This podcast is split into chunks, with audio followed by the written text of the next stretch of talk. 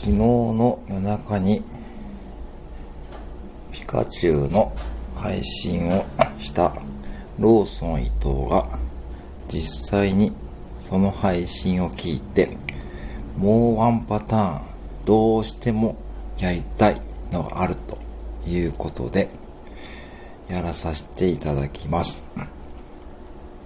濁点でローソン伊藤がのぶとい声でピカチュウと言ってみたら多分こうなります。ビ、ビ、ピカチュウビガビガ